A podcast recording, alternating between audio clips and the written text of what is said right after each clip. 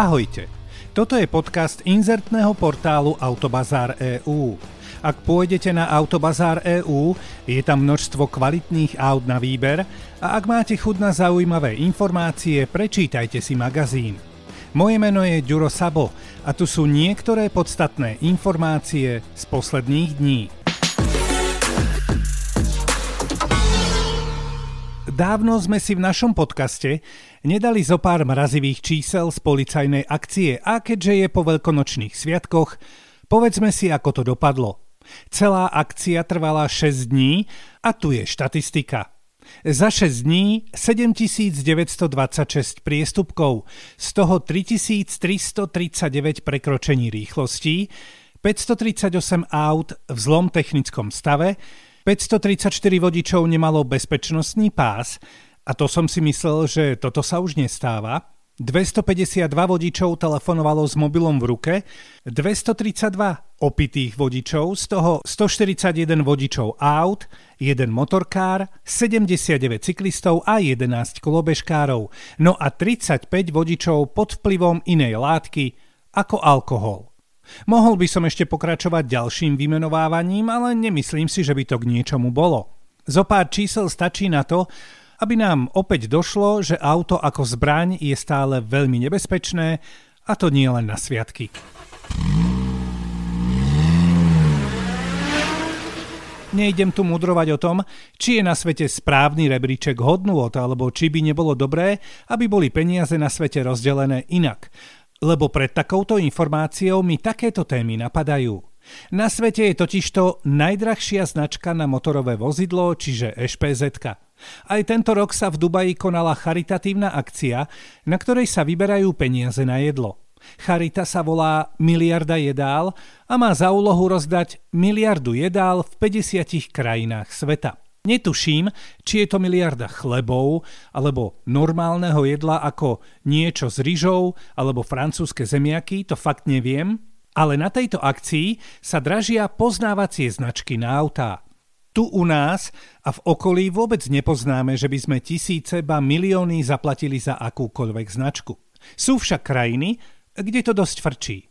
Na aukcii v Dubaji sa vydražila značka, ktorá má v ľavom dolnom rohu písmeno P a v strede číslicu 7, čiže značka P7. V eurách to bolo viac ako 13,5 milióna eur, čo mi rozum nie veľmi spracováva.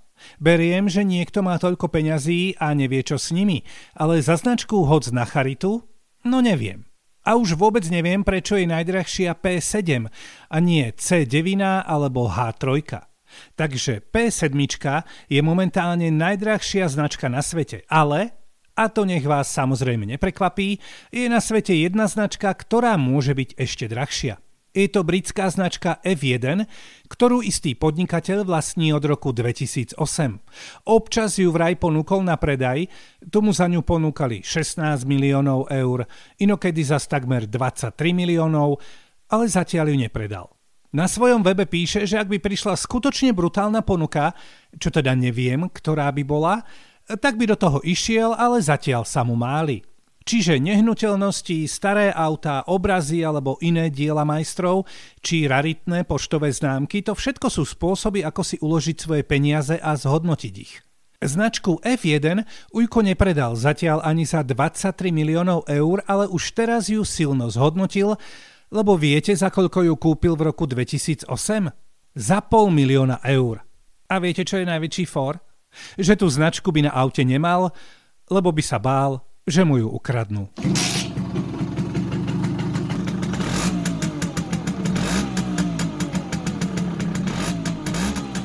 Bol som nedávno v Prahe autom a zistil som, že v podzemných garážach je často problém zaparkovať s elektroautom. Problém nie je veľkosť alebo hmotnosť, ale problémom je bezpečnosť. Ak by takéto auto začalo horieť, je koniec srandy a situácia je skutočne zlá. Takéto prípady sa našťastie stávajú minimálne, ale keď už, často je výsledkom veľmi vysoká škoda. Ako sa vlastne hasí také elektroauto? Hneď ako som si túto otázku položil, hľadal som niekoho, kto by mi na ňu odpovedal a našiel som podplukovníka Juraja Klátika, vedúceho operatívneho riadenia odboru riadenia hasičských jednotiek, prezídia hasičského a záchranného zboru. No a hneď moja prvá otázka bola jasná a laická. Je pre vás ako hasičov nejaký rozdiel v hasení bežného auta, hybridu alebo elektroauta? Tak dobrý deň, pozdravujem všetkých. Hasický a záchranný zbor je pripravený na hasenie všetkých tried požiarov, respektíve všetkých materiálov, či sa jedná o pevné materiály, kvapalné materiály, plynné látky, požiare kovov, elektrické zariadenia, Takže Hasický záchranný zbor disponuje silami a prostriedkami, ktoré vedia likvidovať uvedené typy požiarov. To znamená, že aj čo sa týka elektromobility, sme pripravení zasahovať v súvislosti s takýmito udalosťami. Či je rozdiel medzi požiarom vozidla so spalovacím motorom alebo u elektromobilu. No rozdiel je ten, že my by sme sa ani možno nemuseli baviť o požiaroch elektromobiloch, čo by spôsobovalo nejaký problém, ale skôr o, čo je taký trošku horšia stránka toho elektromobilu, je batéria, ktorá vyvoláva problém, ale myslím, že ani to nie je problém, čo sa týka hasenia.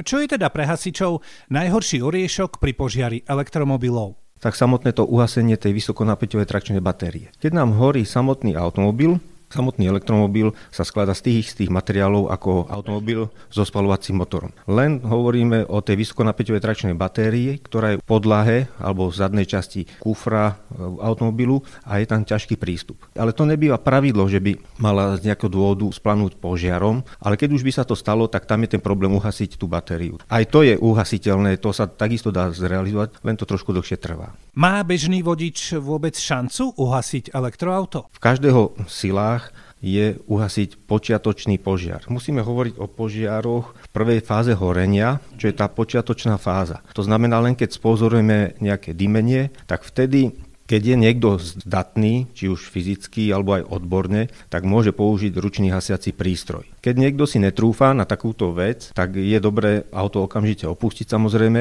a zavolať záchranné zložky. Čo sa týka elektromobility, hm, tak sú výrobcovia alebo aj predajcovia ručných hasiacich prístrojov, ktorí ponúkajú hasiace prístroje, kde deklarujú, že sú to aj na hasenie elektromobilov. Nemusíme ale zachádzať veľmi dopodrobná. Ono stačí mať vo vozidle ručný hasiaci prístroj, práškový, ktorý sa dá použiť tej, jak som spomínal, v počiatočnej fáze požiaru a je určený na požiare triedy A, B a C.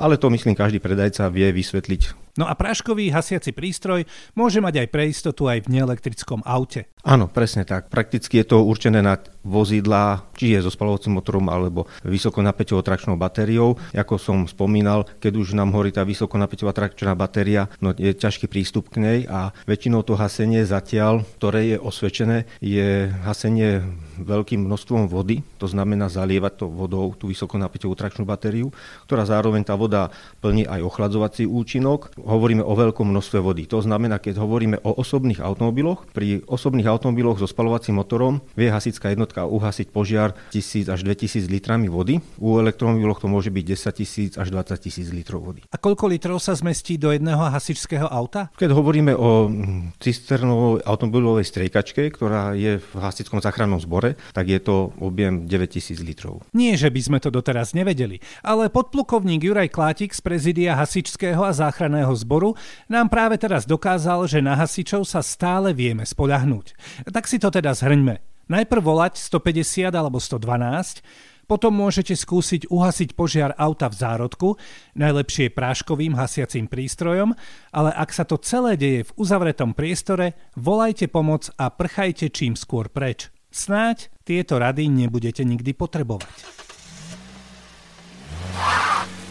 Mňa už policajti zastavili, aj som platil pokutu za mierne zvýšenú rýchlosť, ba aj som fúkal s negatívnym výsledkom. Ale vždy, keď som komunikoval s policajtami, krvi by sa vo mne nedorezal. Ja to mám tak, že policajt je pre mňa skutočná autorita a vždy sa správali ku mne slušne a hotovo. Občas dokonca hovorím niekde so zamestnancami v obchode aj trošku familiárne, ale v tomto prípade som si to nedovolil. No a nadávať policajtom, no tak to je skutočne zahranou, to si ani neviem predstaviť. Vy hej? To, že to máme nejako nastavené my, je fajn, ale v takom Nemecku sa stáva pomerne často, že ľudia pri stretnutí s policajtami frflú alebo im dokonca nadávajú nevyberaným spôsobom. A tak si súdy v Nemecku povedali dosť a vytvorili cenník vulgarizmov, čiže výrazov, za ktoré môže byť vodič v Nemecku pokutovaný. Dopredu sa ospravedlňujem, že použijem zo pár ostrejších výrazov. Ak si náhodou dieťa do 15 rokov a počúvaš náš podcast, zavolaj si teraz maminu alebo ocina a spolu s nimi si môžete jednotlivé nepekné výrazy prebrať. No, takže prvý výraz. Cítite to napätie teraz? Vy čakáte, s čím prídem a ja sa zas bojím, aby vás to veľmi nezasiahlo.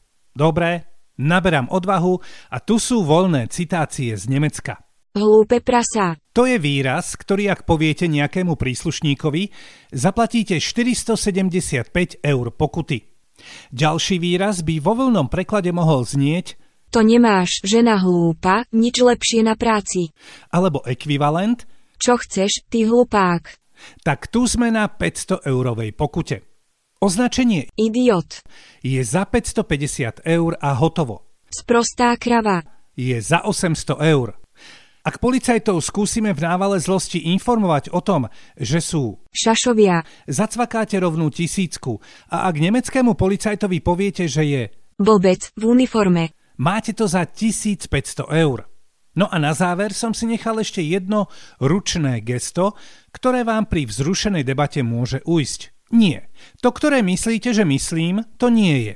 Ide o mávanie rukami. Ak budete nemeckému policajtovi vzrušene mávať rukami pred tvárou, ako v talianskom filme, zaplatíte rovnú tisícku, lebo to sa nerobí. Byť mrzký je nepekné, aj keď nám niekedy môžu tiec nervy, ale odtiaľ potiaľ. No a netýka sa to len policajtov, ale aj hasičov, a záchranárov, a lekárov a podobne.